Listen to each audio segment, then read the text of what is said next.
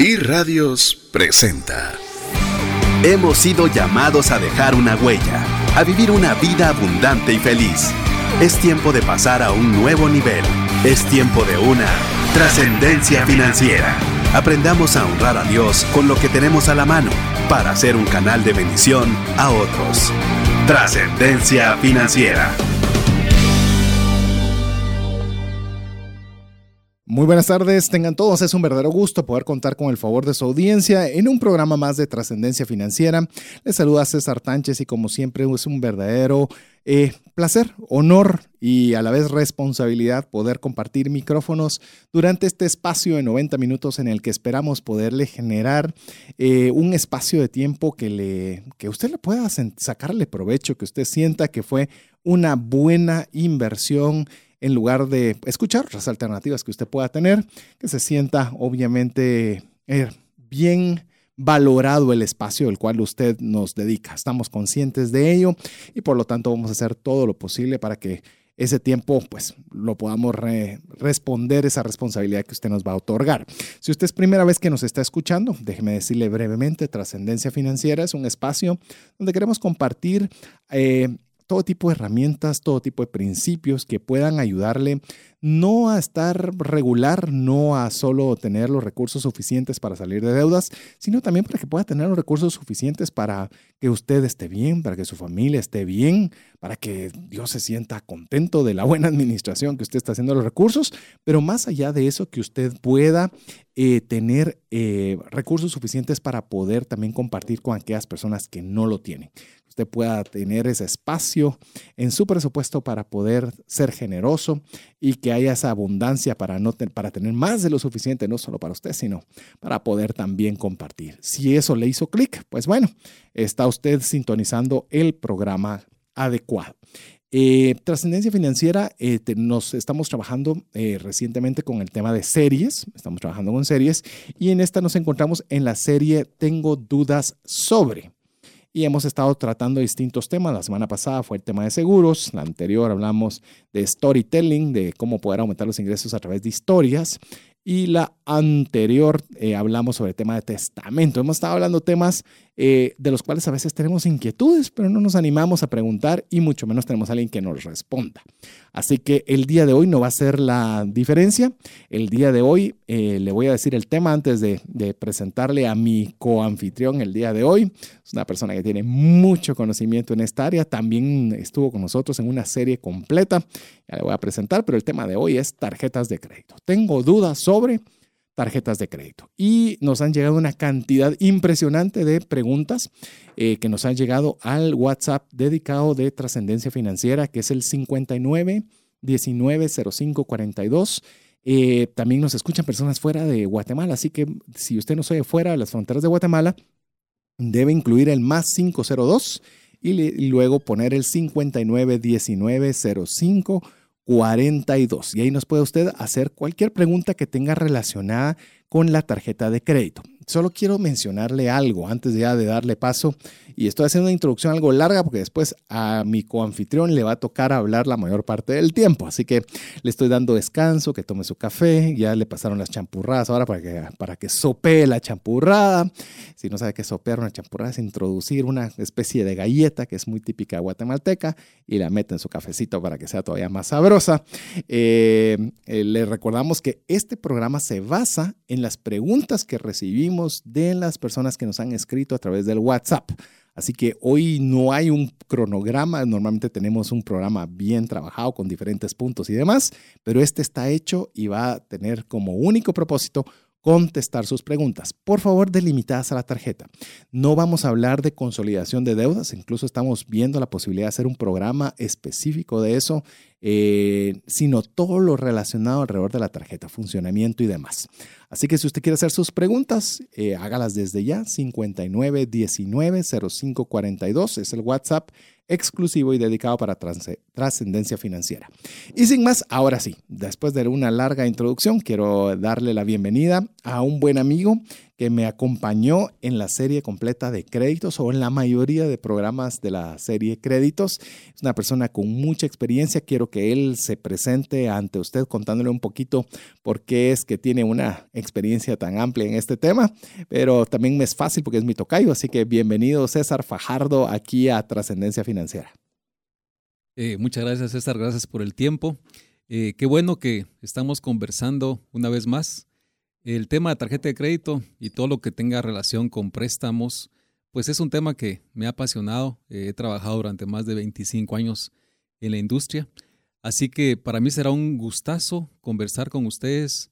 Seguramente muchos van camino a casa y pues siempre me, me, es fácil decirles algo que los felicito por la perseverancia que han tenido. Yo sé que muchos, porque yo también sigo el programa y veo las preguntas y me fascina ver a las personas que semana a semana están atentos al programa, a los temas, participan.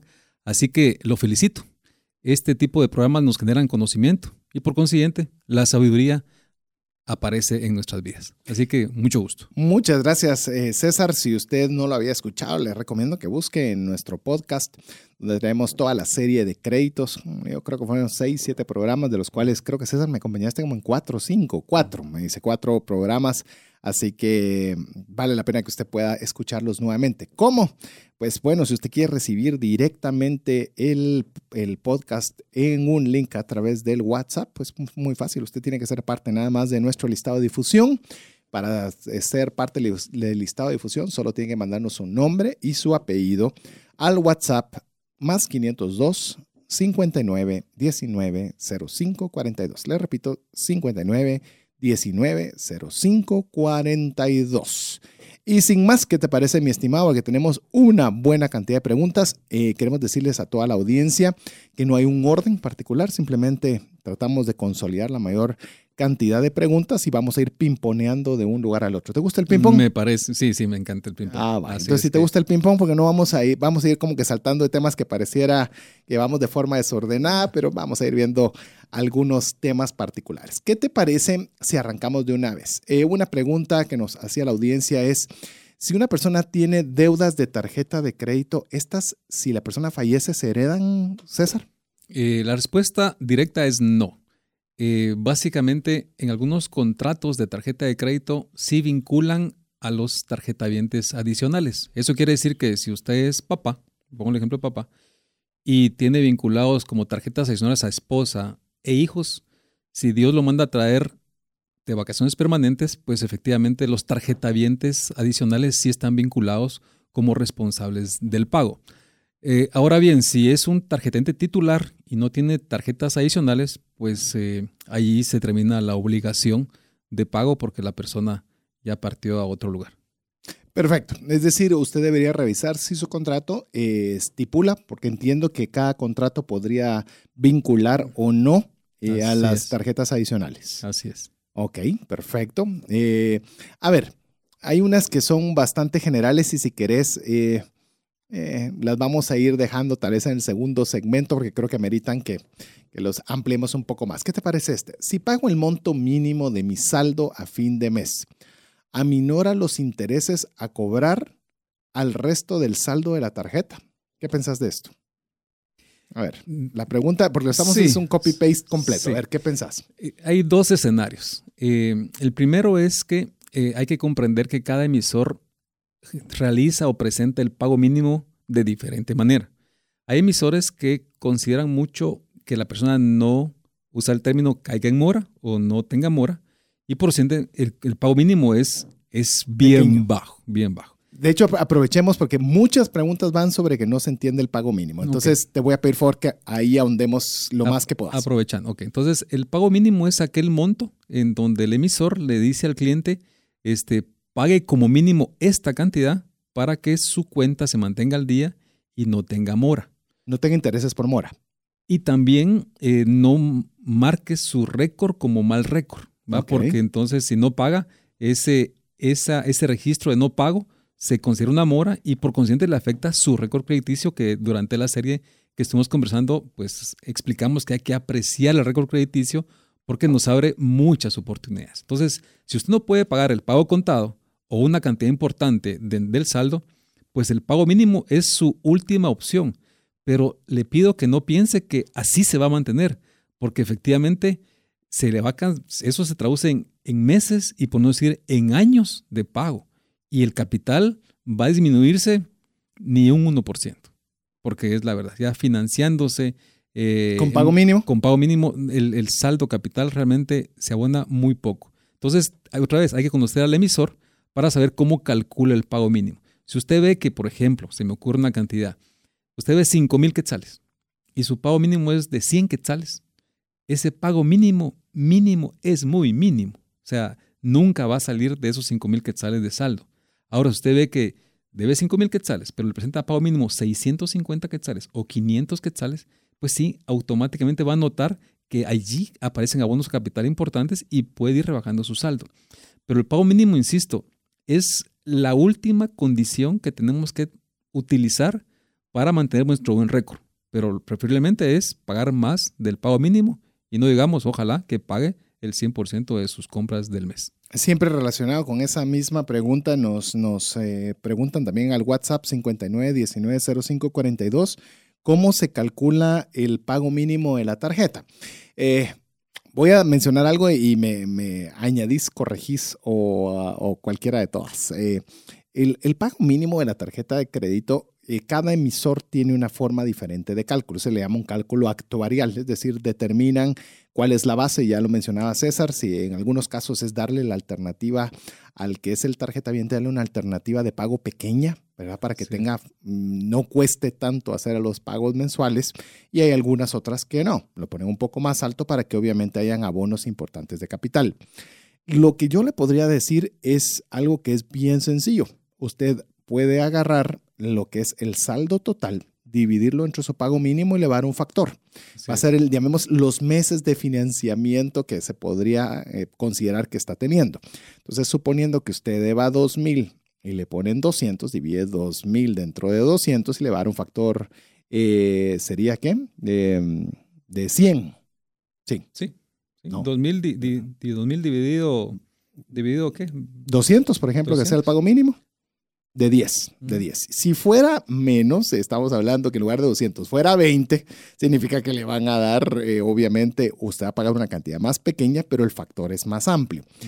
Yo tal vez en el pago mínimo, mi recomendación, y es donde yo quisiera tal vez que usted tuviera, vea dos cosas, pago mínimo e intereses a pagar. Vea esos dos valores. Si usted ve que su pago mínimo son 100 y ve que los intereses le dicen que son 90, significa que usted de los 100 que está pagando, únicamente 10 se van para abonar la deuda.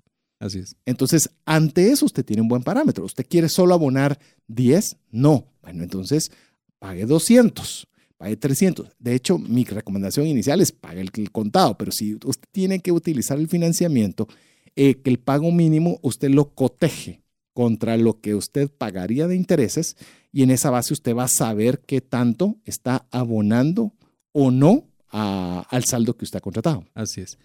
Varios emisores en sus estados de cuenta presentan un cuadro que usualmente está en la parte del encabezado, en donde indica cuánto está pagando el cliente de capital y cuánto está pagando de intereses. Casi todos los emisores ya es una práctica de mercado que se lo presentan así. Eh, apoyando lo que dice César, si usted paga 100 quetzales y si su emisor ya presenta ese cuadro, solo dirija su vista en su estado de cuenta a ese, a ese apartado y notará cuánto está aportando a capital de eso. Entonces, tan sencillo, usted agarra o toma esos, ese valor de abono a capital y lo divide dentro del salto total de la deuda, más o menos dar un parámetro de cuánto tiempo usted va a tardar de pagar esa deuda en los meses subsiguientes. La principal recomendación aquí es, insisto, el pago mínimo es la última opción que usted debe utilizar. Usualmente se recomienda que usted, si no puede pagar de contado, pues mantenga un, un, revolvente entre un 20 a un 25% del saldo. Eso le va a permitir que usted esté abonando a capital, ¿verdad? De hecho, eh, una persona nos dice que sí, él conoció a una persona o un caso en particular en el cual el pago mínimo no eran, eh, ni siquiera alcanzaba para el pago de intereses. Sí, es correcto, hay algunas tasas de interés que son bastante elevadas y permiten que el pago mínimo sea muy pequeño, sí, podrían haber casos en los cuales el, si usted paga el pago mínimo significa que no está abonando nada capital. Sí hay la posibilidad. ¿Eso cómo se puede terminar o cuál es esa tarjeta? Básicamente esa es tarea que tocará de cada quien con cada uno de sus emisores de ver esa relación que le estamos oyendo. Por eso le estamos dando tips y respondiéndole sus dudas. Vea cuánto te intereses y cuánto es el pago mínimo. Eso no implica de ninguna forma que usted tenga que pagar el, el pago mínimo, sino que obviamente usted ya tiene conciencia de la relación entre el pago mínimo y los intereses a pagar. Los emisores, eh, una práctica, si usted quiere como para calcularlo y entender cómo se origina, pues es como lo que decía César. Usted toma su saldo de contado, algunos lo dividen dentro de 36 meses, otros dentro de 48, otros 60, otros 72. Eh, ¿Es bueno o es malo? La verdad es que no, no tiene un, no, no se puede calificar bueno o malo. Eh, insisto, algunos lo hacen para que las personas que no pueden pagar, pues no afecten su récord.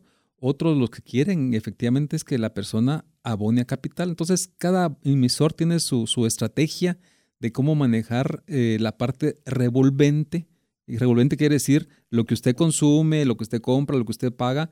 Eh, una y otra vez. Una y otra vez. Por eso se llama revolvente. No le están dando un crédito nuevo cada vez, sino eh, constantemente usted recurre al mismo monto que le asignaron. Así es. Entonces, simplemente otra vez el concepto es conozca a su emisor. Entonces, dedíquele un poquito de tiempo a estudiar el estado de cuenta y ahí va a observar cómo es el comportamiento de su emisor.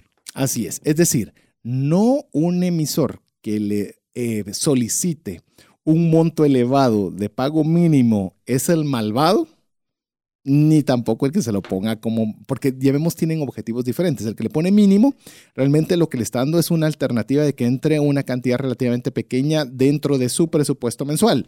Recuerde, cuando hablamos pago mínimo no significa el pago que debe efectuar, es el mínimo. O sea, de ahí para arriba usted puede pagar la cantidad que usted pueda y desee. Eh, en el caso específico, cuando son pagos mínimos más grandes, significa que, ok, mi interés es que no te endeudes demasiado y abones bastante a capital, pero eso implica que obviamente tengo que disponer de, o sea, meter ese rubro de pago mínimo entre mi presupuesto va a requerir de más recursos. Entonces, usted tiene que determinar con eso cuál es la tarjeta que le puede convenir en caso tenga la necesidad de utilizarla por financiamiento. Entonces, el pago mínimo es eh, muy importante, ya le dimos algunos consejos para que usted pueda eh, tomarlos en consideración. A ver, como te ofrecí pimponear, vamos a cambiar de tema, pero esta es una pregunta muy recurrente. ¿Qué opinión tenemos o algunos pros o contras sobre los extra financiamientos que ofrecen los emisores de tarjetas de crédito? Ok. Eh, primero hay que entender que es una línea de crédito adicional que el emisor le, dispone para que usted pueda tener un efectivo eh, y lo puede utilizar para lo que usted quiera. O sea, y lo que usted quiera, que puede decir consolidar deudas, eh, un, un, proyecto, este, un viaje, lo que usted considere prudente, comprar un vehículo. Em, usualmente los extrafinanciamientos tienen una tasa menor a la de financiamiento, que eso es lo que lo convierte en algo. El financiamiento de la tarjeta. De la tarjeta de crédito, correcto. Eh, pongamos números redondos, usualmente su emisor le cobra un 4% mensual de tasa de interés, posiblemente el extrafinanciamiento esté entre un 2 y un 3% de tasa de interés. ¿Por qué? Porque lo hace más atractivo para un, uso específico. Em, es un préstamo rápido, usualmente no cobran comisión por desembolso. Eh, para mí es una ventaja tenerlo. Eh, eh, por la experiencia, más o menos un 30% de los clientes a nivel general utilizan el extrafinanciamiento como un medio. 30% de los que tienen tarjeta. los que tienen tarjeta utilizan un extrafinanciamiento. Eh, seguramente muchos de los que están escuchando el programa han recibido llamadas, eh, correos, mensajes de texto y algunos WhatsApp ofreciendo el extrafinanciamiento como una promoción, como una tasa. ¿Por qué? Porque el banco le está calificando a usted como un buen sujeto de crédito. Lamentablemente, el que no tiene pues, un buen récord crediticio, incluyendo el banco que él tiene su tarjeta de crédito, seguramente no le va a ofrecer el extrafinanciamiento. Entonces, sí, y, quisiera hacer una pausa con lo que estás mencionando, porque usualmente se cree de que esos extrafinanciamientos se los dan a todos. No, no se los dan a todos. Es una base calificada. O sea, se califica el récord crediticio interno y el externo eh, para poder otorgar igual los montos. O sea, el monto se califica en función al récord, capacidad, eh, volumen de compras, límite de crédito, tipo de producto. O sea, es un tema... Pues, o sea, no es, no es azar. No, no, no, no, no, no. Es un análisis previo. Y cada vez, eh, me gusta usar el término, eh, son más exquisitos los, los parámetros para analizar un extrafinanciamiento. Así que si usted pues, es acosado por los extrafinanciamientos, pues la parte positiva que le puedo decir es que, que tiene un buen récord, ¿verdad? Un buen récord que es atractivo para muchos para muchos bancos, muchos emisores que usted utilice esa fuente de financiamiento adicional. Ok, estamos hablando eh, de los extrafinanciamientos. A ver, extrafinanciamiento estamos hablando es aparte de, si usted por ejemplo tiene un límite de 10 mil en su tarjeta y le dan un extra financiamiento de 5 mil, por ponerle un ejemplo, significa que son 5 mil adicionales a lo que usted ya tenía de límite previo en su tarjeta de crédito. Algo muy importante de los extrafinanciamientos, que lo considero algo que es pro, porque nos dijeron ventajas, de, ventajas y desventajas. Eh, de los pros y contras específicamente fue la pregunta. Los pros es que me gusta de un extrafinanciamiento es que está determinado el plazo. ¿Se recuerda lo que acabamos de hablar ahorita de pagos mínimos? Es decir, eh, una, una deuda contraída de forma normal en una tarjeta de crédito, pagando solo los pagos mínimos, dependiendo cómo está calculado, que ya le explicamos eso, la deuda podría ser por un tiempo indefinido, ¿verdad? Un tiempo indefinido o larguísimo. Pero los extrafinanciamientos son a plazo. Es decir, usted estipula, yo quiero que me presten eh, mil quetzales a 12 meses, a 3 años, a 5 años, y se va a acabar en un año, en tres años o en cinco años. Entonces, de alguna forma, eh, ya no tenemos que estar pensando cuándo fue el pago mínimo y cuánto me calcularon de intereses y será que voy a tener que pagar seis años, siete años, diez años. No, o sea, es la cantidad que debe de pagar por el espacio de tiempo por el cual lo solicitó. Entonces, eso de alguna forma, le digo, es una forma muy interesante de, uno de los pros que yo le veo al extrafinanciamiento. Incluso, por ejemplo, si usted tiene varias tarjetas de crédito y quiere salir de una en particular, pues una que ya lo mencionaba César, eh, si está pagando 4, 5, 6% de interés mensual en una tarjeta y tiene la alternativa de pagar esa tarjeta con un extra financiamiento que le va a cobrar 2 o el 3, pues bueno, se pues está reduciendo los intereses a la mitad adicional a que se puso un plazo para salir. Es decir, si usted sigue pagando pagos mínimos con esa tarjeta que, que, no hay forma que salga, pues la va a pagar indefinido. Pero si tiene un extra financiamiento, el cual utiliza los recursos para poderlo pagar y se comprometió, yo qué sé, a cinco años, usted sabe que le va a tomar cinco años salir de ese compromiso en lugar de saber cuándo. Entonces, para mí es un pro. Eh, lo que es, sí, por favor. Otro, otro, otro pro que yo le veo y es una, como al, final del programa lo que nos permite es, eh, pues, recibir algunos consejos. Eh, si usted quiere utilizar un extrafinanciamiento y está financiándose en su tarjeta de crédito, se le puede convertir en una bolita de nieve. Una recomendación que creo que es muy práctica es tener un extrafinanciamiento en una tarjeta de crédito y solo que ese sea su pago. Para que es, lo que dice César, si lo pactó a 24 meses, pues efectivamente lo va a pagar 24 meses. Insisto, si usted está pagando financiado, ahora está pagando, usted puede pagar de contado y tiene la capacidad de pagar de contado todo el tiempo, pues utiliza la misma tarjeta para su consumo mensual más el extrafinanciamiento. Pero si usted se está financiando, este, no utilice esa para extrafinanciamiento porque la cuota es parte de su saldo y si no puede pagar un mes, se le complican las dos cuotas y se puede convertir en un problema la bolita de nieve. Entonces, eh, recomendación, utilice el extrafinanciamiento, sí, como una opción de financiamiento adicional a menor tasa, a un tiempo específico, y considere ese tema de, de que si está utilizando financiamiento o no, para no duplicar el pago en su tarjeta de crédito. Sí, vale la pena también añadir con el tema de los extrafinanciamientos que usted tiene un pago mínimo, pero ese pago mínimo se le va a sumar la cuota que usted acordó en el extrafinanciamiento. Correcto. Es decir, si tenía que pagar 100 de su pago mínimo y de su extrafinanciamiento tiene que pagar 200, significa que su pago mínimo para no el pago mínimo entendiéndolo desde el emisor, sino desde su bolsillo, ya no va a ser 100 sino van a ser 300, porque debe pagar los 100 del pago mínimo más los 200 de su extrafinanciamiento. Usted tiene que tener una disponibilidad todos los meses de 300, si no consumiera más. Entonces, ahí es donde usted tiene que tener cuidado con tener, ahí vamos con los contras, si usted toma extrafinanciamientos más allá de lo que usted debería, pues va a resultar con que va a comprometer una buena cantidad de dinero en pagos mensuales porque el extrafinanciamiento es fijo. Es decir, si son 200, son 200 todos los meses durante cinco años. Y supóngase usted que agarra dos o tres financiamientos, voy a poner ejemplo tres, ya no son 200, son 600, más los 100 de su pago mínimo y llegó a 700. Entonces resulta que de repente ya su pago o su compromiso mensual resulta ser elevado porque obviamente nos estamos comprometiendo o subiendo nuestra, em, nuestra salida de dinero, se está comprometiendo un monto mayor. Entonces yo le diría que uno de los contras es utilizarlo de una forma inadecuada. Yo le diría que un extrafinanciamiento debe tener un propósito específico. No debe tomarlo porque a veces uno dice, a la que bien me caerían a mí 10 mil pesitos ahorita, ¿verdad? Y solo debo pagar 200 o solo debo pagar X. Y, se ve muy tentador que a veces no tenemos ni por qué tomarlos, pero eh, voy a recibir 10 y voy a dar 200 cada mes. Es un buen negocio. tengo 10 mil ahora y 200 pues no me afectan tanto. Ese le diría sería tal vez el contra que le animo a que no lo haga sin una razón realmente justificada. Porque nosotros rápido justificamos, no es que yo necesito una televisión y me saldría.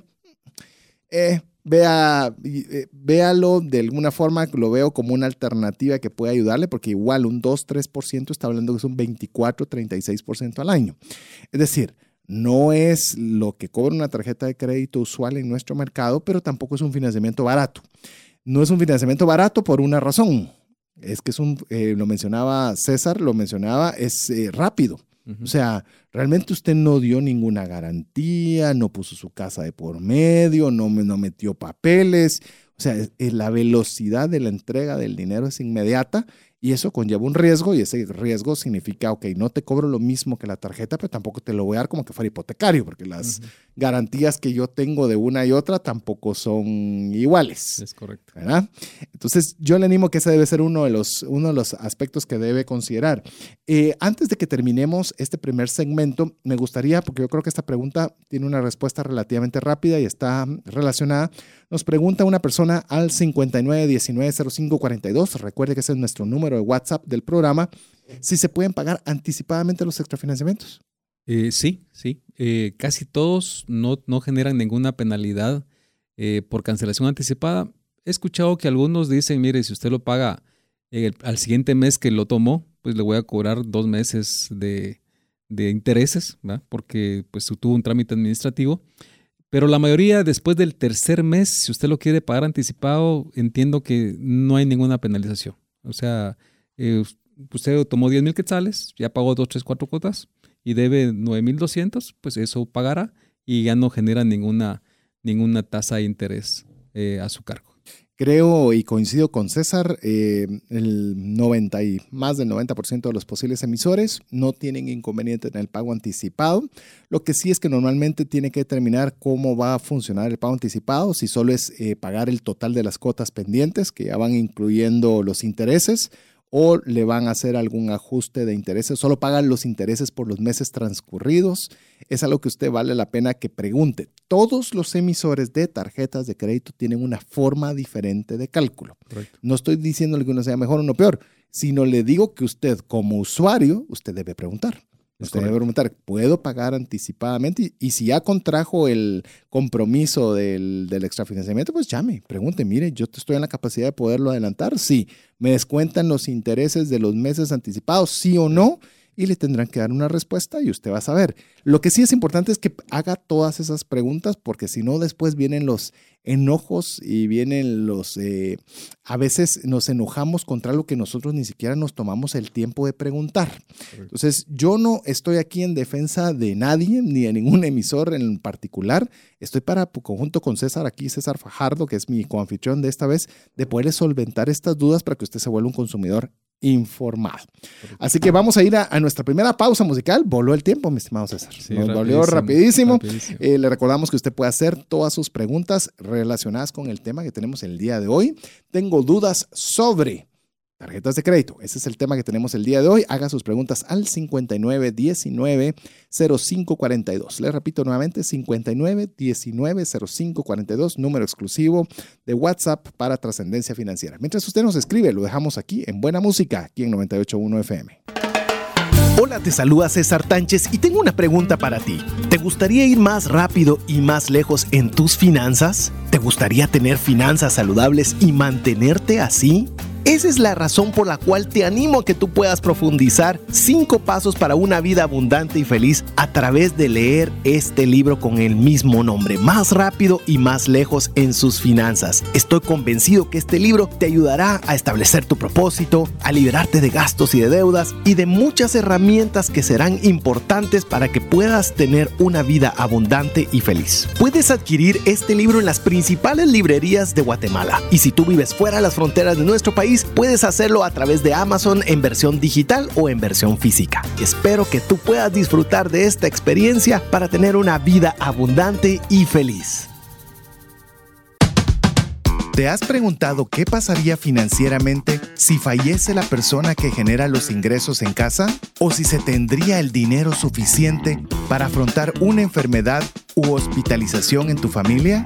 Una mensualidad de seguro te permite restablecer un ingreso en caso de fallecimiento, tener los recursos para pagar una necesidad médica o reponer un patrimonio como una casa o vehículo. Cotiza tu seguro en Central de Negocios al PBX 2386 9520 o al WhatsApp 5995 4444. WhatsApp exclusivo para trascendencia financiera. 59190542.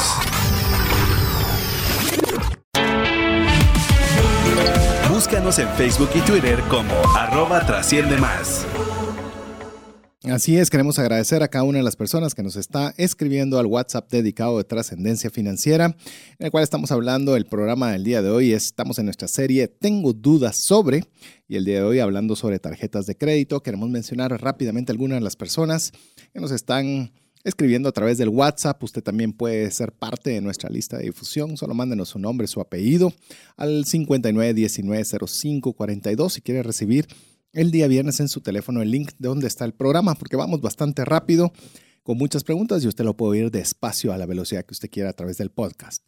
Saludamos a Pedro Monterroso, Héctor Aguilar, Adriana Monzón, Norita Valenzuela, eh, Mayra Cifuentes, Paula Donis, Vale, Yulisa Lemus, Ángel Gramajo, eh, Augusto Estrada, como que siempre nos está escuchando, mi estimado Augusto, me imagino que camino a la antigua, te puedes imaginar, mi estimado, qué rico ir a la antigua. Ah, digo que cada vez que vas entrando a la antigua Guatemala, por muy estresado que ha sido tu día, creo que ah, ya solo comenzás con en toda la calle empedrada, ya te tiene que bajar el estrés vos. Y si no se está escuchando fuera de las fronteras de Guatemala, la antigua Guatemala es uno de los lugares imperdibles que usted tiene que conocer alguna vez en su vida. No sé si coincidís conmigo en esa opinión. Por supuesto, 100%. Así que escríbanos 59190542. Recuerde que toda esta serie está en base a sus preguntas. No tenemos un, material específico preparado más que lo que usted nos pregunta a través del WhatsApp 59190542. Eh, cuando fuimos al corte musical estábamos hablando respecto de pagar anticipadamente el extrafinanciamiento, pero también me gustaría, eh, César, que nos apoyaras. Eh, a veces tendemos a confundir dos conceptos lo que son extrafinanciamiento y lo que son las cuotas. Llámese Visa cuotas, Credit cuotas, Master cuotas, American Express cuotas, no sé cómo que hayan, ¿verdad? Pero ese, esa división entre una compra hecha en plazos. Contanos un poquito qué diferencia tiene la una de la otra. Con mucho gusto. En el caso del extrafinanciamiento hablamos que es un monto y tiene incluido una tasa de interés. Le puedo decir que el 99% incluye una tasa de interés. A diferencia de las cuotas, es totalmente al, inverso. Las cuotas es una cuota sin intereses. Está vinculado con un consumo. Que debiese ser sin intereses. Voy a aclarar acá. Así Porque a veces los establecimientos hacen un recargo que ellos deberían asumir como establecimiento. Es decir, si alguien le cobra interés en el establecimiento, no es el emisor. Es correcto, no es el emisor. No es el emisor, es el establecimiento que quiere cobrarle a usted el, costo, financiero. que ellos deberían pagarle al emisor. Así es. Entonces, las cuotas, eh, algunos dicen, no, esto tiene como algo escondido, a veces no creen que sea una realidad, que le den a usted 6, 12, 18, incluso yo he visto últimamente 36 y un emisor, hace poco vi que tenía 48 meses eh, 48. 48 meses. Wow. Entonces alguien puede decir, ¿y dónde está el secreto de este tema? ¿Por qué, por qué están dando sin intereses? Uno, como bien decía César, el que está vendiendo absorbe un costo financiero de esa compra. Eh, el resto, pues el emisor también sacrifica este, su rentabilidad en beneficio de tener un cliente por más tiempo en su cartera. De repente, este, usted piensa que, que es fácil tener una cartera de, de clientes de tarjeta de crédito y también fuera de, de micrófono hablábamos de que de cada 100 personas que solicitan una tarjeta de crédito, más o menos el 50% no la obtiene lamentablemente por récord crediticio y por nivel de endeudamiento. Entonces, un banco, un emisor, este, para poder colocar una tarjeta de crédito hoy, en estos días, eh, tiene que hacer una inversión importante. Entonces, los emisores ya han considerado muchísimo cuidar al cliente. Y una manera de hacerlo es darle en cuotas unas transacciones, unas compras. ¿Para qué? Para que se fidelice con el emisor. Entonces, de repente no está generando una rentabilidad importante, pero está fidelizando a un cliente a través de ese tipo de beneficios. Así que, y son otro, otro concepto que ha surgido últimamente es, también hay emisores que le ofrecen que usted hace una transacción normal y lo puede trasladar en cuotas. Es otra línea de financiamiento adicional. Eso quiere decir, se lo resumo así, tiene un préstamo recurrente o un saldo o un límite de crédito recurrente, es línea 1, extrafinanciamientos es línea 2, todo lo que son cuotas en comercios es línea 3 y si un emisor le ofrece que un consumo usted lo puede pasar en cuotas es línea 4. Entonces eso permite que usted como, como cliente tenga las diferentes opciones de poder financiar unos con tasa de interés y otros sin tasa de interés. Algo que es muy importante que usted sepa también, y lo platicábamos al final del segmento anterior, es decir, si usted tiene su pago mínimo, adicional usted saca un extra financiamiento, le voy a poner números para que sea fácil de entender. 100 pago mínimo, 200 del extra financiamiento. Y adicionalmente compró un televisor a 10 pagos y ese le va a costar 300 quetzales por la no pago interés por esa por ese fraccionamiento porque es pago de contado, pero va a tener que sumar 100 más 200 más 300. Ya van 600. Entonces usted dice, wow, pero todo lo que tengo que pagar con la tarjeta de crédito, sí, son líneas diferentes de crédito, las cuales si usted las toma una, dos, tres o cuatro, como ya mencionaste las cuatro, todas van a sumar al desembolso mensual que usted saca. Entonces ahí es donde usted tiene que tener mucho cuidado y es un consejo que le quiero dar también. La alternativa de comprar en cuotas es muy, muy interesante. Eh, sin embargo, hay que hacerla también con cuidado. Voy a partir de una base que le decía a César antes de arrancar el programa. Mire, la tarjeta de crédito no es buena ni es mala, es un instrumento financiero. Y muchas veces nosotros tendemos a atacar a veces los instrumentos. Y yo le puedo decir un ejemplo muy sencillo. La comida. ¿A que todos sabemos que la comida es buena? Sí, pero depende cómo la utilice. Si usted come mal, si come en exceso, si no come, o sea, es decir, la misma comida que sirve para que podamos tener vida puede afectar nuestro organismo, ya no digamos cualquier otra cosa. Va a depender del uso o del, buen uso o del mal uso que hagamos de todo ello. Así que yo le, puedo decir, eh, ¿las cuotas son malas? No. Pero comience a tener 10 eh, compras de diferentes artículos cada mes, por muy de contado que usted lo pague, resulta que va a tener que pagar mil, dos mil quetzales al mes. Todo es de contado, el emisor no le está cobrando, pero usted está ahorcado porque se está metiendo a más eh, compromisos de lo que le, la, llamemos que usted pueda pagar de forma cómoda. Así es. Eh, una pregunta nos hace también una pregunta relacionada. Nos dice si todos los emisores dan la posibilidad de tener cuotas. A nivel de, de cuotas en comercios, la respuesta yo creo que sí, sí. Eh, sí, yo creo que todos tienen la opción de pagarlo en cuotas, como bien decía César, algunos se llaman Visa cuotas, otro Master cuotas, que creo que son los dos que, he visto en el mercado.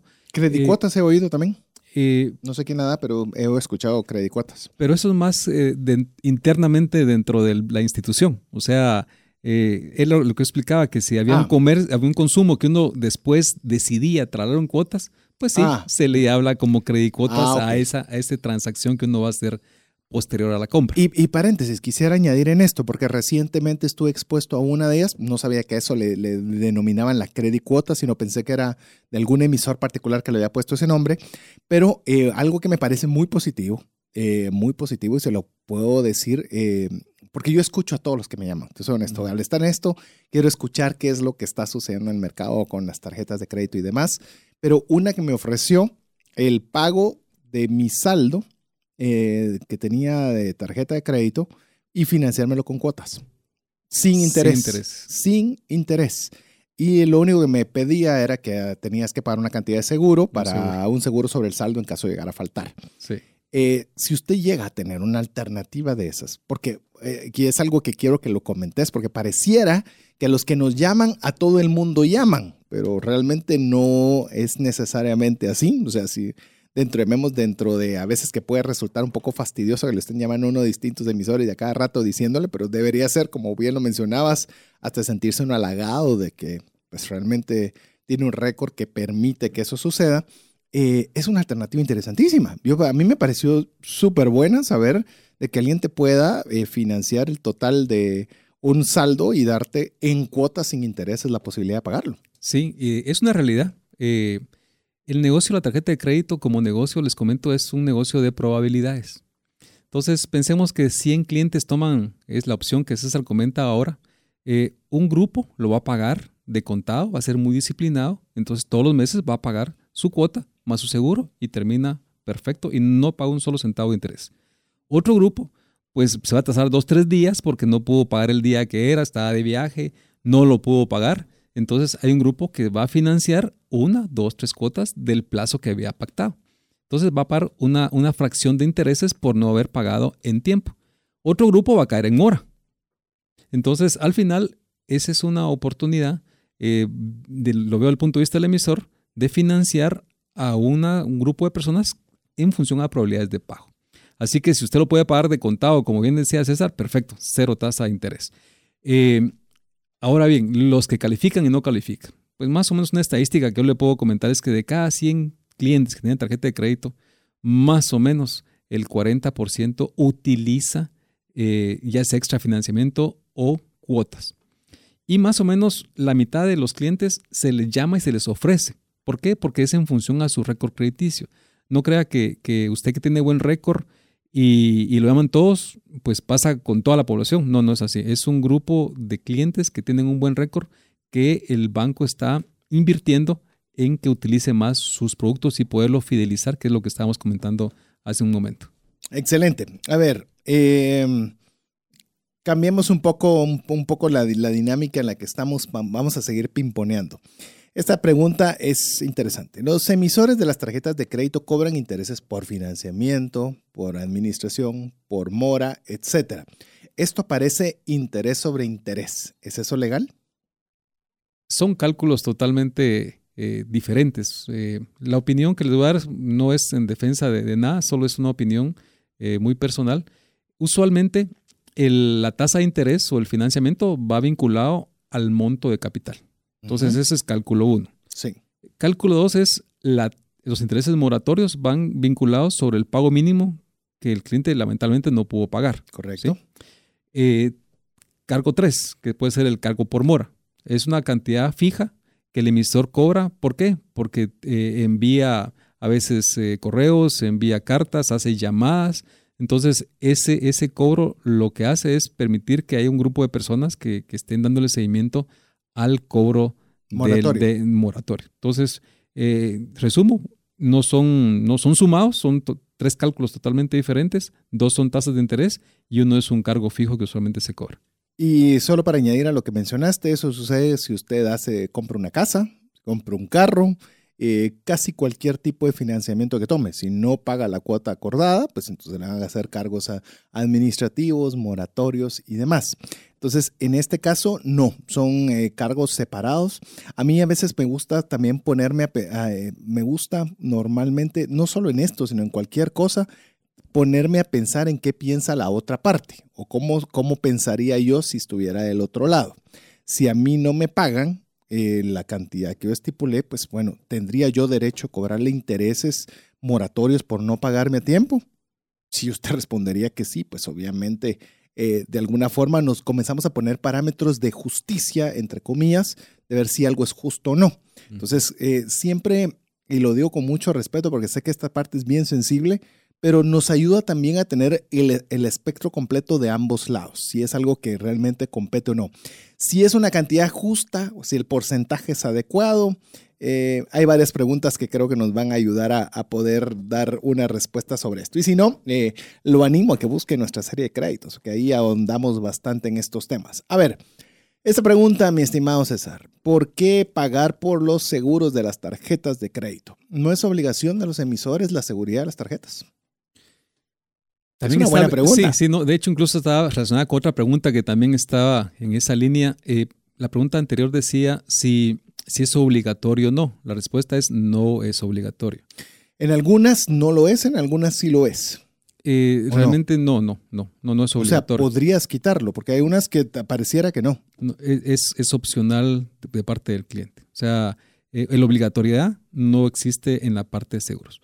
Eh, estuvo vigente, si ustedes recuerdan, una ley en el 2016 que específicamente lo tomaba como los emisores están obligados a contratar y por consiguiente esa obligatoriedad se trasladó al tarjetaviente, pero esa ley estuvo vigente cerca de un mes y días.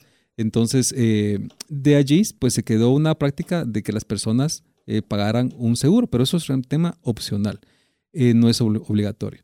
ese seguro es importante recalcar que, que sí nos da una tranquilidad porque la mayoría cubre si en caso se le pierde su tarjeta, en caso se la roban, o este, que cada vez es menor, pero, pero, pero sigue siendo latente eh, un robo de los datos o los números de tarjeta que portamos nosotros en nuestra billetera.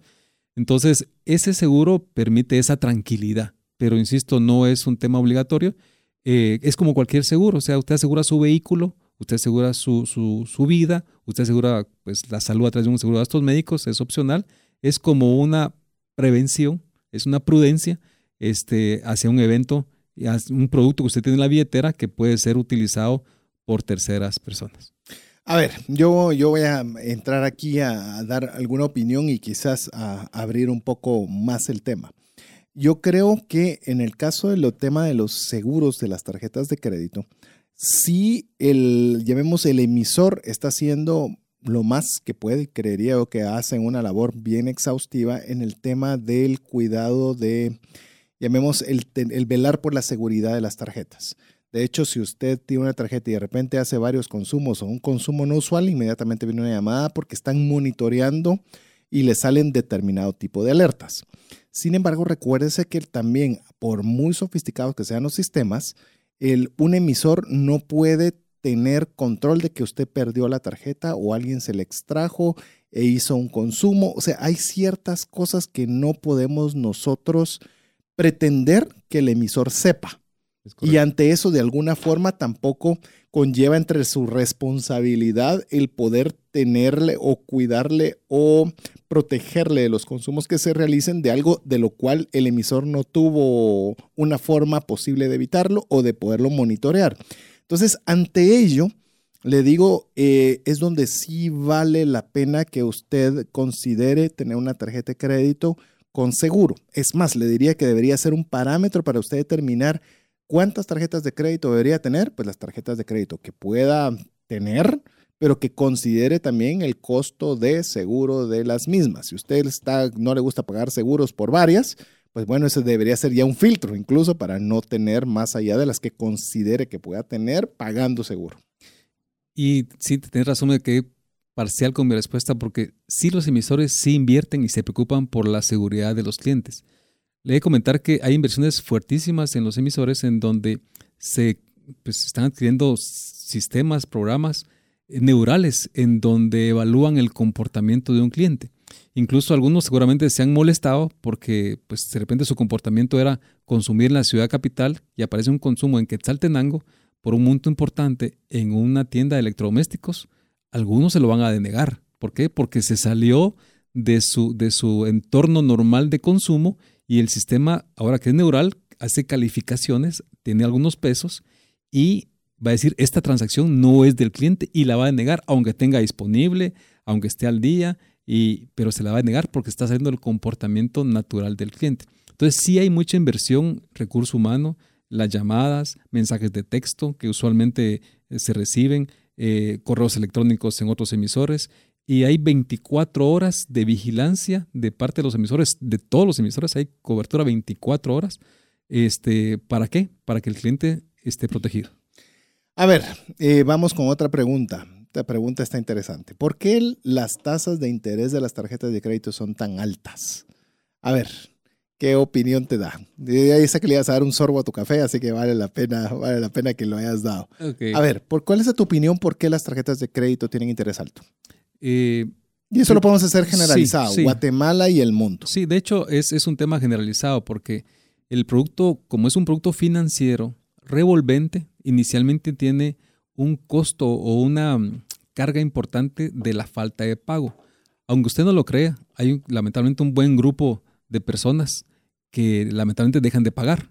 Eso puede ser un 8% o 10% de la cartera que no logra pagar su, tarjeta de crédito. Y son los que a veces escuchamos que dicen, eh, no pude pagar, me metí en problemas, afectaron mi récord crediticio. Entonces, esa es una carga importante. Otra carga importante es todo el sistema de telecomunicaciones y transacciones. Por ejemplo, usted está en el Japón y transacciona, en menos de un segundo el emisor responde que está autorizada la transacción. Pero eso, para que llegue a esa transacción, generan ciertos costos con las franquicias eh, para que funcione.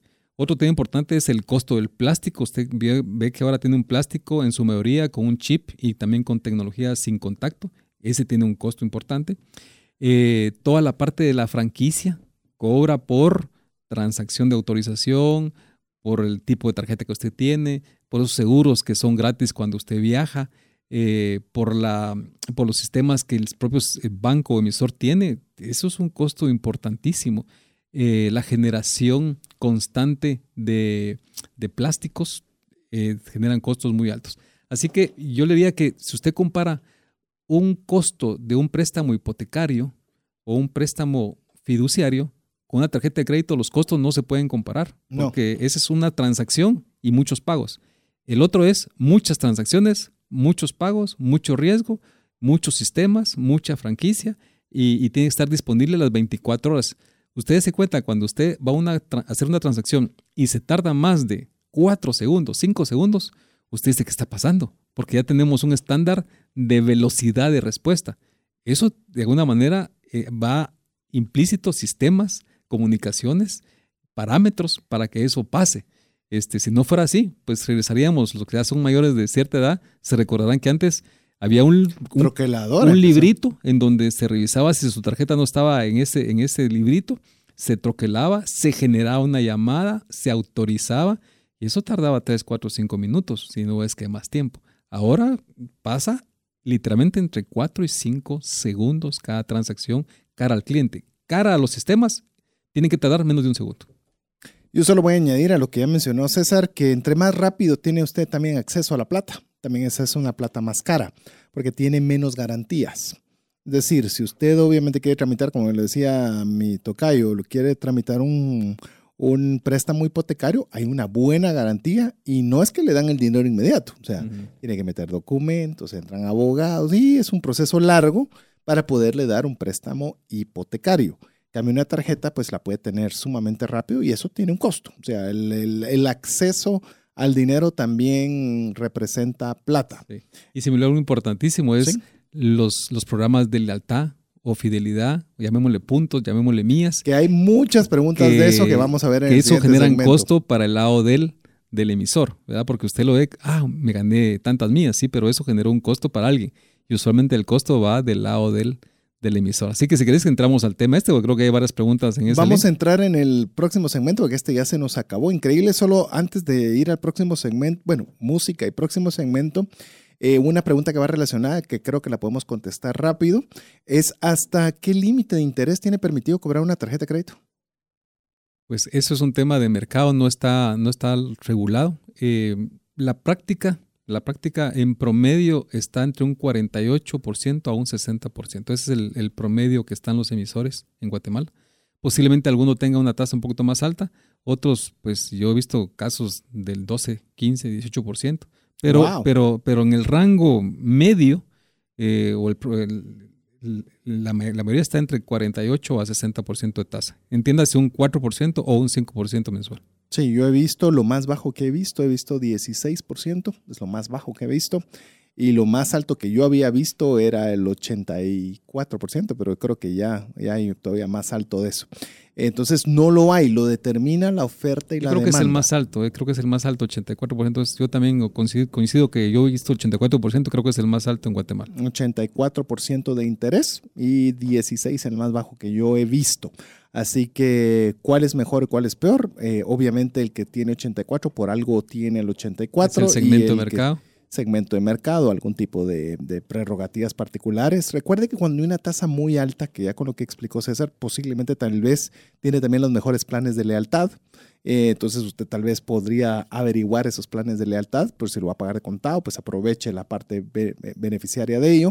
Y si usted quiere financiar, pues bueno, no agarre una tarjeta del 84%, pues definitivamente no va a ser la más favorable. Pero bueno, estas y más dudas, no sé cómo le vamos a hacer para poderlas completar en el próximo segmento, por lo menos vamos a tratar de abarcar la mayoría y nos vamos a enfocar mucho en temas de planes de lealtad, que nos están preguntando bastante al respecto.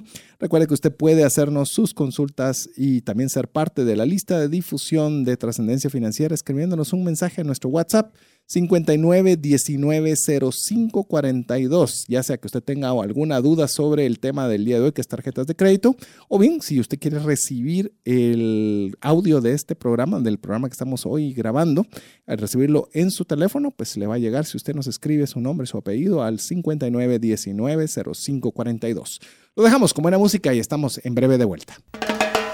Hola, te saluda César Tánchez y tengo una pregunta para ti. ¿Te gustaría ir más rápido y más lejos en tus finanzas? ¿Te gustaría tener finanzas saludables y mantenerte así?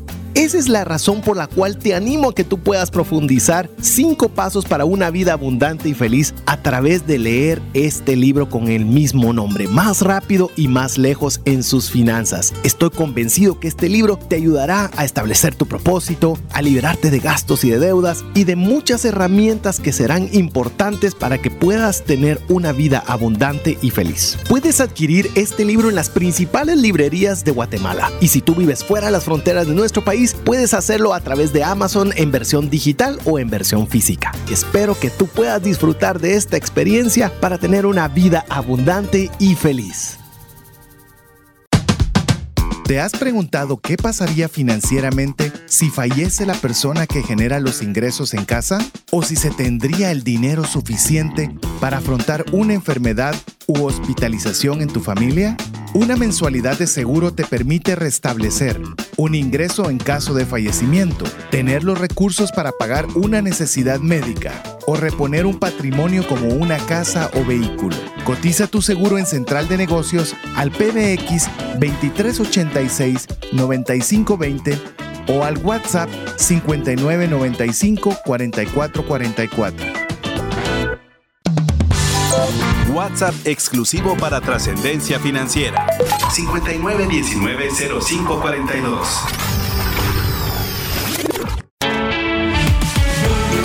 Búscanos en Facebook y Twitter como arroba trasciende más.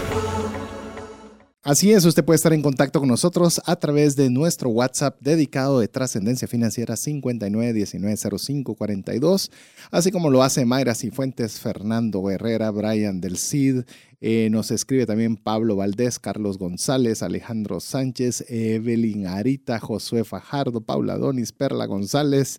Eh, bueno, una buena cantidad de amigos que nos están escribiendo y usted también puede ser parte de nuestro listado de difusión de trascendencia financiera. Usted recibe, eh, pues obviamente el podcast lo va a recibir el día viernes puntualmente. Mi estimado Jeff trabaja mucho para que lo pueda tener usted rápidamente accesible. Se lo vamos a enviar directamente a su WhatsApp el día viernes. El día lunes, por lo menos en esta serie en particular, le estamos mandando un WhatsApp preguntándole cuáles son las dudas que usted tiene sobre el tema siguiente que vamos a tener. Ya lo tenemos listo. Queremos decirle que va a ser un programa bien relajado, bien bonito el de la próxima semana.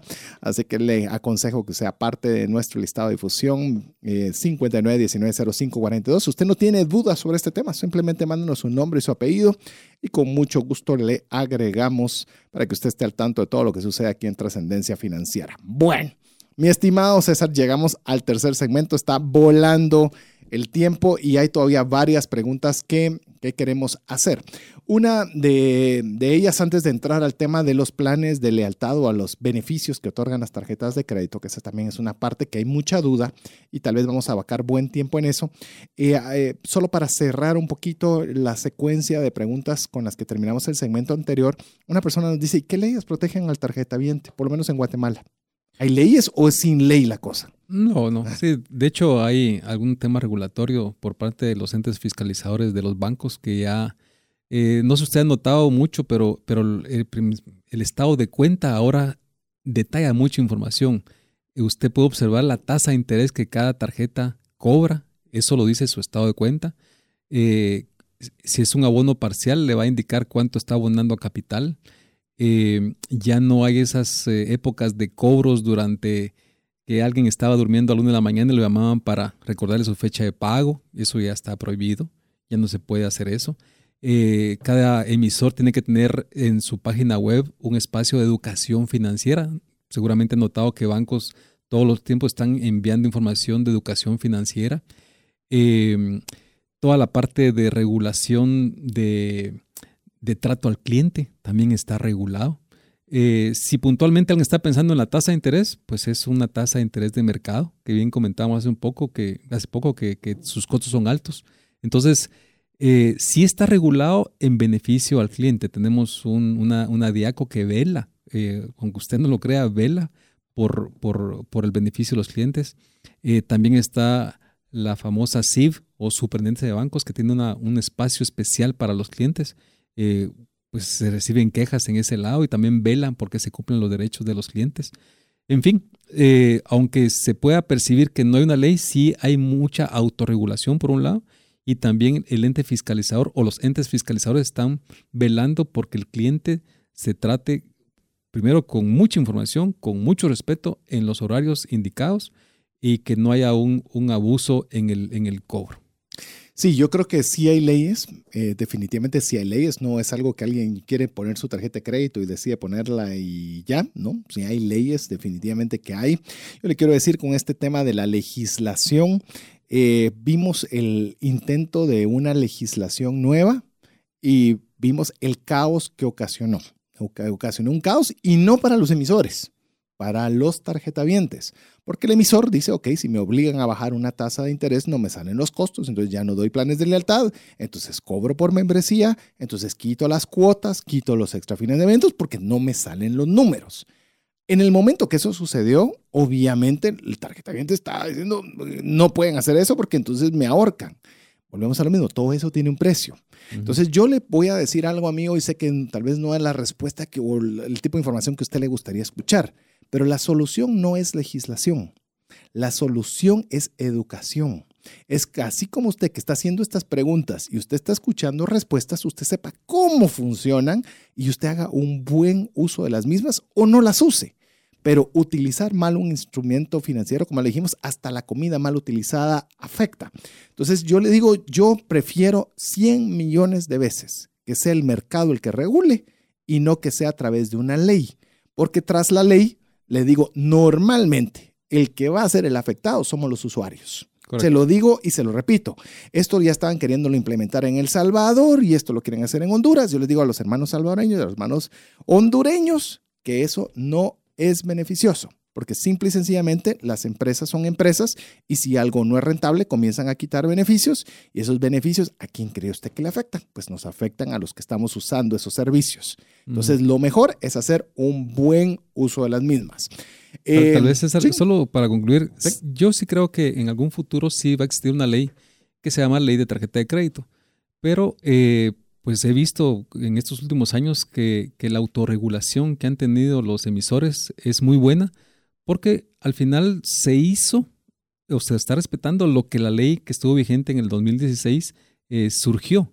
Eh, realmente la ley estaba muy buena. Eh, lo que lamentablemente limitaba. Tenía partes. Tenía, lo que limitaba puntualmente era el tema de la evaluación crediticia, el tema de la tasa de interés, porque es un mercado. O sea, este, el que vende pan no le puede decir, mire, señor panadero, usted no puede vender un pan más de un quetzal porque hay diferentes categorías de pan. Y si lo hace, entonces le va a poner menos levadura, porque no le sale poner la levadura adecuada, no le va a poner la proporción de harina, porque tampoco le sale, y le va a dar cualquier cosa que sea menos un pan. Y si no hay libre mercado, usted sabe que las, las condiciones cambian y lamentablemente desfavorecen al cliente. Entonces, yo sí creo que va a haber una ley en algún futuro, eh, pero insisto, creo que con la madurez que he notado de los emisores, esa ley solo va a enmarcarlo, lo que ya estamos viviendo en Guatemala en el tema de servicio y respeto a los clientes. Yo eso es lo que creería. Creo que hay que legislar mucho el tema del servicio de cobros a terceros. Lo digo de una vez públicamente, más que el emisor, la forma de cobro de entidades de terceros. Eso no me parece para nada. Eh, considero también que debe hacerse alguna legislación relacionada a las personas que están teniendo problemas de pago, que no puedan hacer algún acuerdo mientras todavía su récord crediticio está bien, sino tengan que esperar seis meses para que su récord crediticio esté mal para poder tomar un curso de acción. Es cierto que solventan el problema financiero, pero arruinan su récord crediticio con lo que eso implica en los buros. Es decir, si alguno quiere o está en la potestad legal de poderlo hacer, pues algunas sugerencias podríamos aportarle al respecto.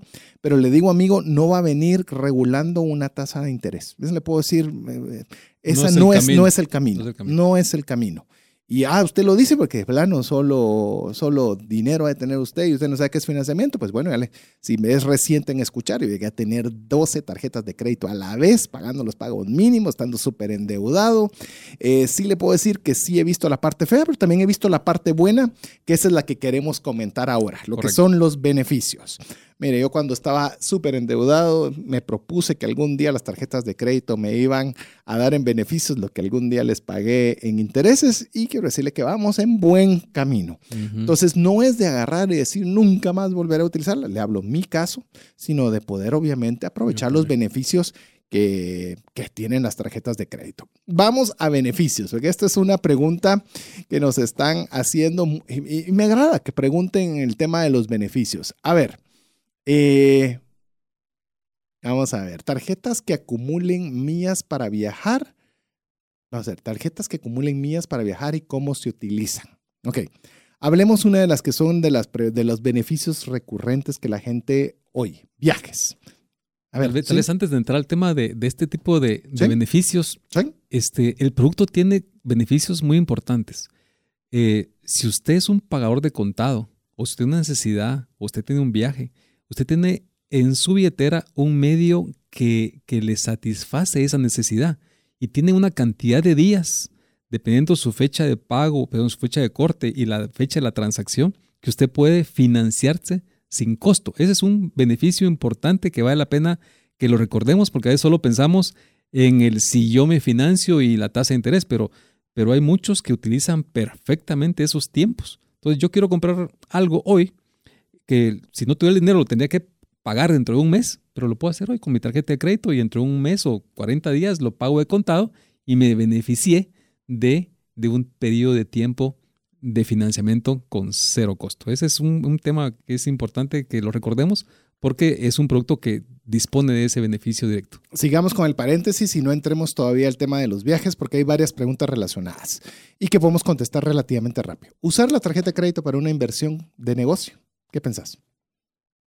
Lo hablamos también en la serie, pero, eh, dependerá, dependerá si su...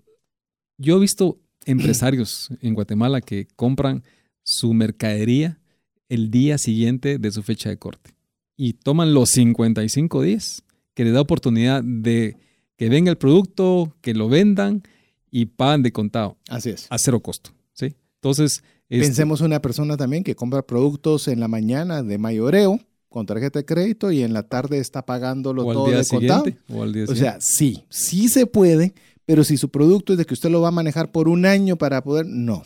O sea, no, le va a salir. Carísimo, es carísimo. Eh, sería un financiamiento exageradamente caro. Si usted va a pagar la tarjeta de contado, definitivamente utilice el financiamiento gratuito, como lo mencionaba César. Por eso hice la colación a esta pregunta con tu comentario. Y, pero si va a pasar, ¿lo va a financiar con el financiamiento normal? No, no, eh, se necesitaría... O sea, ¿qué producto puede generar? ¿Cuánto dijiste que está la media de financiamiento al año? Entre 48 y 60%. Ok, 50% que te genere utilidad, muy pocos negocios pueden pagar eso. Una persona nos dice, eh, usar la tarjeta de crédito para gastos recurrentes como educación, hogar, etcétera si lo paga de contado, es más caro que usted pague de contado que pague con la tarjeta de crédito. ¿Por qué razón? Porque con el contado no gana puntos, no gana viajes, no gana nada, mientras que con la tarjeta de crédito, sí, de todas maneras tiene que pagar la luz, la tiene que pagar o de contado o con la tarjeta. Colegio. Páguela colegio, páguelo con su tarjeta y aproveche los planes de beneficios.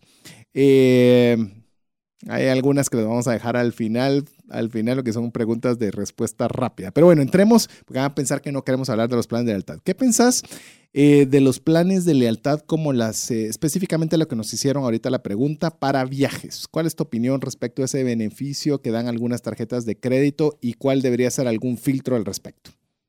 En principio es un excelente beneficio. Uno, porque efectivamente, como bien dice César, nos hemos ya beneficiado eh, de este tipo de, de beneficios, valga la redundancia, que nos dan los, los emisores.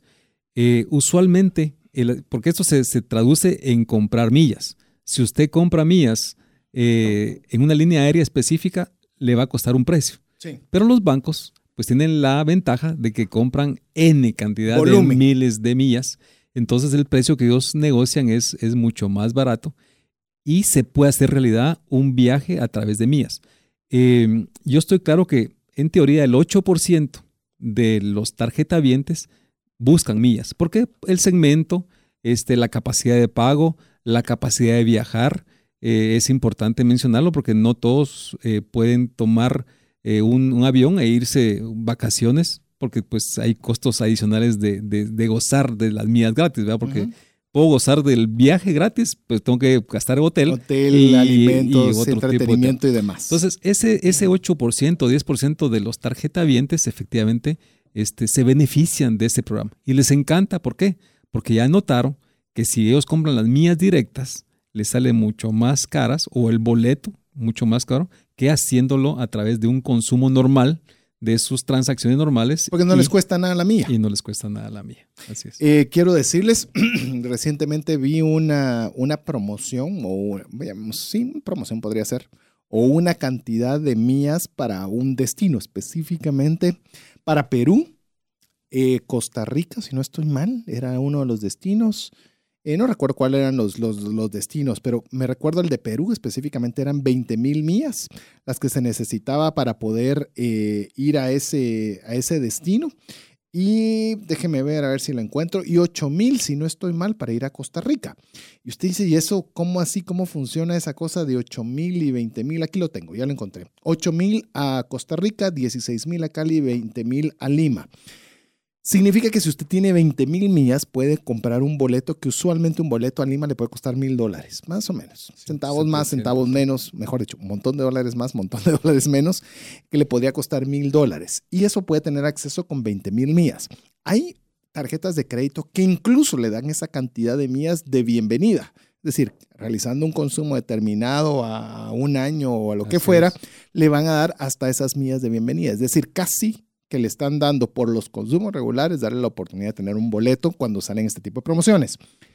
Eh, estas millas se acumulan por una cantidad, normalmente la referencia está por dólar, es decir, cuántos dólares usted gaste. Yo no gasto dólares, me va a decir, no, pues si gastó 8 quetzales, se lo van a tomar como un dólar. Y por cada dólar le van a decir, yo te doy una milla, te doy una milla y media, te doy dos millas, o en este mes, ahorita prepárese porque ahorita octubre, noviembre y diciembre ya comienzan a duplicar millas, comienzan a hacer todo tipo de promociones para que utilice su tarjeta en estos meses interesantes de noviembre y diciembre. consumo, correcto. Entonces, eh, ¿cuál es mejor? Porque hay dos tipos. Bueno, dos que yo conozco. De César me decís si conoces alguno. Es que, por ejemplo, como bien mencionaba César, que viene el emisor, compra a cualquier línea aérea o cualquier grupo de líneas, porque ahora está Star Alliance, entonces puede, para que pueda ir a varias o de una línea aérea específica, compra mías para que usted las pueda utilizar dentro de ellos. Eso significa que el emisor va, compra las mías y se las asignan a una cuenta suya de con esa línea aérea. Ahora bien, también he visto que ahora ya hay que el emisor mismo tiene acuerdos con agencias de viajes y ellos tienen su autoconversión de decir, por cada dólar gastado aquí equivale a N número de millas que yo le voy a dar. Diferencias. Yo le puedo decir, eh, una es que cuando depende del emisor, depende del emisor, tenga cuidado, Porque si usted cae en mora, si usted eh, eh, no paga tiempo, se convierte en un cliente que no es ni A, ni B, ni C, entonces podría el emisor rescindirle del derecho de optar por estos planes de lealtad. Algo que no sucede cuando se compra un tercero porque esas mías ya están en su, en su cuenta, nadie se las puede quitar. Entonces, hay mías de mías, hay quienes las compran en, a terceros, hay quienes que ellos mismos las generan, las administran. Entonces, va a depender de cuál es la que usted guste. Adicionalmente a esto, este, este tema me gusta. A ver, este yo creo que es lo que más le he quitado el micrófono de momento a mi tocayo. Em, ¿a dónde, ¿Y cuál agarro de millas? ¿A dónde pensaría usted viajar? Ejemplo, si usted quiere viajar Latinoamérica, es decir, Centroamérica, algunos lugares de Estados Unidos, algunos de Sudamérica, por ejemplo, Avianca es una alternativa interesante. Pero si usted quiere viajar a Europa, pues Avianca va a ser una alternativa limitada. Entonces usted puede pensar en líneas más grandes como puede ser American Airlines, como United, como que tengan más destinos disponibles porque significa que las mías que usted tenga con ellos van a darle acceso a más países. Pero si usted tiene, nunca ha ido a Europa, no le interesa ir a Europa, pues llamemos, no le va a interesar el alcance que tenga la aerolínea a diferentes destinos. Entonces, de eso, en buena medida, va a ser el tipo de tarjeta que usted debería utilizar. No es de que, ah, me dieron esta y esta dice que se puede cambiar por, no, o sea, ¿qué es lo que usted, va, qué es lo que usted quiere? Porque si usted lo que quiere es viajar y le van a dar una de canje en supermercados, eh, no estoy diciendo que el canje de supermercados sea malo, pero si usted, eh, pues es como yo que no voy al supermercado, eh, gracias a Dios, gracias a mi esposa, ya, ya, no, ya no voy a super, pero a mi esposa sí le interesa el de supermercado, por ejemplo. Ella sí ve la economía de, que le den un 5% de descuento, e incluso cuando llegan días que dan un poco más. Es decir, el plan de lealtad usted lo debe escoger de acuerdo a lo que usted quiere disfrutar. Así es. Y importantísimo, lo que acabas de decir de último me hace más sentido también de lo que estamos conversando fuera de cabina. Eh, usted necesita sentirse premiado por algo, ¿va? porque al final es eso, que usted se sienta beneficiado por el uso de un producto financiero. Entonces, si a usted le gusta recibir efectivo, pues sí, hay unas que se, llaman cashback. busque cashback. Si a usted le gusta canjear sus puntos por artículos con electrodomésticos, que hay muchos que le encantan eso en esta época de diciembre, pues busque una que le dé puntos y que usted pueda canjearlos en, en las tiendas de electrodomésticos más importantes de Guatemala.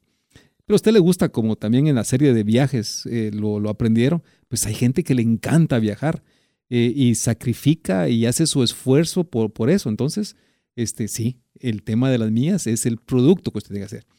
Y las amas de casa, como decía César, este, eso del supermercado les ha gustado muchísimo. Hay unas que te dan el 5%, otras el 10% dependiendo del supermercado. Entonces, esa es la tarjeta. Entonces, yo le diría, ¿cómo usted quiere abrazarse para sentirse mimado por su, por su emisor? Ese es el programa que usted tiene que buscar. No solo tome la tarjeta porque le ofrecen un límite alto, porque le dan algún beneficio en específico. No, creo que lo importante es cómo yo me quiero beneficiar de este producto financiero y que yo me sienta agradado cada vez que la utilizo y cuando yo hago mi redención, llámese millas, llámese puntos, llámese cashback. Sí, porque nos preguntaban eh, cuál es la mejor tarjeta de qué tarjeta de crédito me conviene. Yo le digo, eh, vamos a pensar que usted la va a utilizar de contado, es decir, la va a utilizar con un medio de pago y se va a concentrar en los beneficios, pues ya le dimos el parámetro. ¿Qué es lo que a usted le gusta? O sea, si a usted le gusta viajar, solo para ponerle un contexto, este viaje que salió en promoción, eh, 8 mil millas para San José, San José, Costa Rica. Si usted lo pone en números redondos, supóngase que le van a dar un dólar por milla acumulada, significa que debería gastar eh, 8 mil ¿Vamos a ver? Vamos a ver cuánto debería gastar. Mm, vamos a ver, 8 mil, es una milla por, son 8 mil dólares. 8 mil dólares, eso dividido dentro de... La verdad que son 64 mil quetzales. Sí, 64 mil. Dividido 12, por ejemplo, que... Ajá. Eh, 5 mil quetzales y pico. 5 mil quetzales que si ponemos colegios, luz y demás, y usted puede pensar, todavía es mucho. Bueno, supóngase que los acumulen dos años. ¿Verdad? Son, o sea, son 2.500 que normalmente gastamos en cada tipo de esas cosas. Es decir, ¿va a usar la tarjeta de crédito para eso? Pues si lo va a pagar de contado y no va a tener un beneficio, pagándolo en cash, pues considero que es más inteligente pagarlo con tarjeta de crédito, juntar las mías y poderlas utilizar cuando usted le convengan. A mí no me gustan los electrodomésticos y que me den una plancha o que lo pueda cambiar por un, un microondas. Eh, a mí eso no me gusta. Pero a usted, si a usted le gusta, hágalo por esa vía. No me gustan los supermercados. Pero si a usted le saca provecho, hágalo en supermercados. Mire, hoy me puse a ver con lo que dijo eh, César. Quiero decirle, antes eh, los planes de lealtad, todo, conseguir la información de las tarjetas de crédito era bien difícil. Hoy vaya a sus páginas web y está todo. Me metí a ver un emisor para ver sus planes de lealtad y literalmente están disponibles en la web y uno puede descargar el PDF y ver todos los planes de lealtad. Eh, llamémosle, hay planes de lealtad que no me gustan porque los hacen demasiado complicados y solo te doy de este establecimiento, pero no te puedes pasar de tal cantidad porque solo te voy a remunerar de esta forma siempre y cuando pase A, B, C y D. Eh, no son las alternativas que me gustan pero usted puede entrar y verlo. Eh, alguien me decía, mira, ¿y por qué no haces una, una matriz con, con todas para poner intereses y planes de lealtad y todo que te sirva como un índice en Guatemala? Dije un día estos, dije, voy a, voy a intentarlo hacer. la me encontré que un solo emisor tiene 28 tipos de tarjetas de crédito, solo un emisor. Digo, no, no, definitivamente, solo que te animes, César, que un día nos sentemos a hacer esa tarea, te puedes imaginar qué cantidad eh, sería, ala, sería impresionante. Así que la mejor tarjeta de crédito es aquella de la cual usted va a aprovecharle mejor los planes de lealtad. Hay veces que usted agarra una tarjeta de crédito cuando se escribe una persona joven y mire, ¿y qué tarjeta de crédito debería agarrar? No ofrezca, no agarre la que le ofrezcan. O sea, si es que va a tomar una tarjeta, vea cuál plan de lealtad es mejor para usted, porque lo va a pagar de contado. Ahora, si usted intencionalmente quiere utilizarla para financiamiento, pues busque la tasa de interés más baja. Pues. ¿Y cuál es esa? Pues ya le digo, busque todas las páginas de internet. Te puedo decir que en la pequeña eh, research, en la pequeña investigación que hice, puedo decirte que por lo menos el 90% de, los, de las tarjetas que busqué, todas tienen publicada su tasa de interés en la página web. Sí, de hecho está regulado, así tiene que ser. Entonces yo no encontré las 10. Llamémosle, no digo que no esté. No lo encontré fácilmente o rápidamente en, las, en los primeros clics. Tiene que estar en cada página de cada banco. Así es. Entonces ya vio con eso, realmente lo único que tiene que hacer uno es un poquito tomarse el tiempo y hacer la investigación para que usted lo pueda tener. Así que esos son los consejos respecto a eh, lo que es los planes de lealtad. Algo que nos, hablan también, temas de membresía. ¿Qué pasa con las membresías que a veces solo te dan el extorno de una... Vamos a hacer por partes. Varias tarjetas de crédito le cobran a usted por el derecho de uso. Esa es la membresía. Y usted, dependiendo el uso que le ha dado la tarjeta de crédito, puede tener la alternativa de llamar a su emisor y decirle que le quiten ese cargo. Según la persona que nos eh, escribía, nos decía que algunas veces eh, se lo daban y otras veces solo le extornaban una parte. ¿Qué pensás con el tema de los extornos o el pago mismo de membresías? De membresía. Eh, esto se ha convertido en una buena herramienta para los emisores de, adquirir lealtad o fidelidad con los clientes. por ejemplo, si su membresía le cuesta 400 o 500 quetzales al mes, pues el emisor le va a decir, mire, usted consúmame al año más o menos 24 mil quetzales o 20 mil quetzales y se le extorno eh, al 100%. ¿Qué le está diciendo el emisor? Úseme más, sea un cliente más frecuente conmigo. ¿Por qué? Porque el hecho de tener una cuenta le genera al emisor ciertos costos.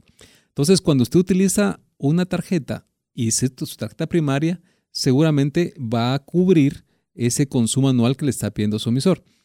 A veces lo que cometemos, voy a decir el término, el error es tener tarjetas que no utilizamos eh, durante un año. Entonces el emisor va a decir, este señor cliente, usted tiene una tarjeta disponible, no la ha utilizado, este, creo que vale la pena que me, que me pague la membresía porque no he obtenido ningún negocio con usted. Es como usted tenga una tienda de artículos usted va a premiar con un artículo de repente extra o con un descuento a aquel cliente frecuente. Pero si no es un cliente frecuente, le va a dar el precio de, la, tabla de precios. Igual lo aplican los emisores. Si usted es un cliente frecuente, eh, consume incluso si utiliza financiamiento, eso es una rentabilidad importante para el emisor. Entonces le va a dar la membresía de cortesía. Entonces lo que está haciendo el emisor es atraerlo a que se convierta en un cliente frecuente. De hecho, una de las preguntas era de qué ganan los emisores si yo pago de contado. Pues bueno, recuerde que también la tarjeta, bueno, recuérdese, no, tal vez usted no lo sabía. Los emisores ganan también un porcentaje de las transacciones que hacen con el comercio. Así es. Entonces ganan sobre el comercio y obviamente ganan intereses sobre el tarjeta viente. Que paga financiado. Que paga financiado. Gracias. Sí, es correcto. Entonces, si usted quiere literalmente saber cómo ganan, pues ganan también de parte del, del comercio. Así que eh, idealmente en su caso, ojalá gane solo por de parte del comercio. Eh, a ver, eh, esta es otra. Vamos a ir, si te, parece, tenemos un minuto para ir con algunas preguntas que son fáciles, por eso las dejé, las dejé ahorita al final. Em, ¿Cuál es el, mejor momento para tener una tarjeta de crédito en tu opinión? Buena pregunta. Eh, cuando la persona eh, puede tener dominio propio para el uso de esa tarjeta de crédito, los que ya tenemos cierta edad, pues en mi época, el tener la tarjeta de crédito, el primer consumo era invitar a los amigos y eso representaba, pues, del primer consumo casi que iba a financiarme. Eh, yo creo que es un producto que tiene que tener cierta responsabilidad en el uso. Em, si usted tiene control, dominio propio, pues desde cualquier edad es bueno. Pero si usted se considera que, que de repente no tiene todavía control, dominio propio sobre el uso de una herramienta financiera que tiene disponible de manera inmediata, pues yo diría que todavía no es momento de tenerla porque tiene que ver con, con, con ese Con la responsabilidad de poderla usar adecuadamente. Lo que sí le digo es, así como estamos con temas de buros de crédito y demás, eh, definitivamente es importante que usted tenga un récord crediticio y una tarjeta de crédito bien manejada, seguramente le va a ayudar. Yo solo quisiera ya cerrar eh, el programa haciendo también mi opinión respecto al tema de las membresías. Hay muchas alternativas, muchas alternativas. Si usted le están cobrando una membresía y usted no quiere pagar la membresía, es muy fácil. Cancele esa tarjeta, lo que implica obviamente que está pagando de contado, lo puede hacer en su momento y busque una alternativa que no le cobren membresía si a usted no le parece pagarla. Media vez usted, esa es la, bendición de tener un país que está con oferta y demanda. Eh, si usted dado caso quiere otra alternativa, se va a otra. Pero cuando se legisla, cuando se pone, entonces le quitan la oportunidad a usted de elegir. Entonces, si a usted le hacen, hey, mire, otra cosa que he visto, siempre cuando usted llama, o la gran mayoría que usted llama para pedir un extorno de tarjeta de crédito, nunca le dan todo el extorno. Dicen, le conseguí un 25%, le conseguí un 50%. Dígale inmediatamente que entonces va a cancelar la tarjeta de crédito y casi le aseguro de que le van a quitar el 100%. ¿Por qué? Porque es más difícil eh, conseguir un nuevo cliente que retenerlo. Así que es mejor eh, que no ganen en esa membresía y mantenerlo usted como un cliente que obviamente por un berrinche perder un cliente y ver dónde consiguen uno nuevo. Ya veo que la tasa de, de, clientes nuevos es de 3 a 4 por cada 10, así que mejor es mantenerlo usted contento que ir a buscar otro nuevo al mercado. Así que bueno, llegamos al final, eh, abarcamos casi la mayoría de preguntas que nos hicieron, eh, algunas más ya que entraron ya algo tarde al WhatsApp que no las pudimos ver, esperamos que hayan estado comprendidas durante todo el programa. Recuerde que usted puede recibir el programa directamente en su correo, lo estaremos enviando el día viernes. Jeff ahí ya está esperando que termine el programa para comenzar la edición, para que usted lo pueda tener en su teléfono el día viernes. Lo único que tiene que hacer es parte de nuestro listado de difusión. Eh, si usted no es parte aún, es muy fácil, escríbanos su nombre y su apellido al 59 19 05 42. Le repito, 59 19 05 42.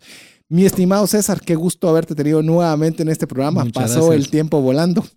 Pues antes de despedirme, eh, solo un detalle de una pregunta que dejamos ahí.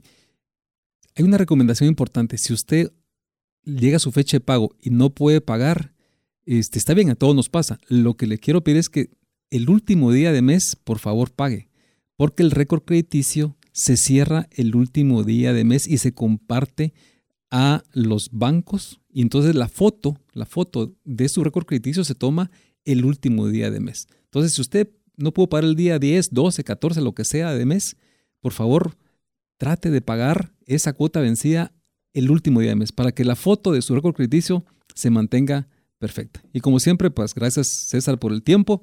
Eh, siempre es un gusto compartir con ustedes un, momento de, de, aprendizaje. Realmente creo que los que más aprendemos somos nosotros por tantas preguntas que, que bien nos hicieron. Así que tengo un buen viaje, que la pase bien y nos vemos o nos saludamos pronto. Así es, así que en nombre de César Fajardo, mi estimado Jeff en los controles y su servidor César Tánchez, esperamos que el programa haya sido de ayuda y bendición. Ya sabe, sea parte de nuestro listado de difusión 59190542, donde ya estamos preparando el próximo miércoles con Tengo dudas sobre. No se lo puede perder y esperamos contar con el favor de su audiencia. Mientras eso llega, que tenga usted feliz noche y que Dios le bendiga. Hemos recibido herramientas prácticas que nos ayudarán a trascender más, no solo para beneficio propio, sino de nuestro prójimo.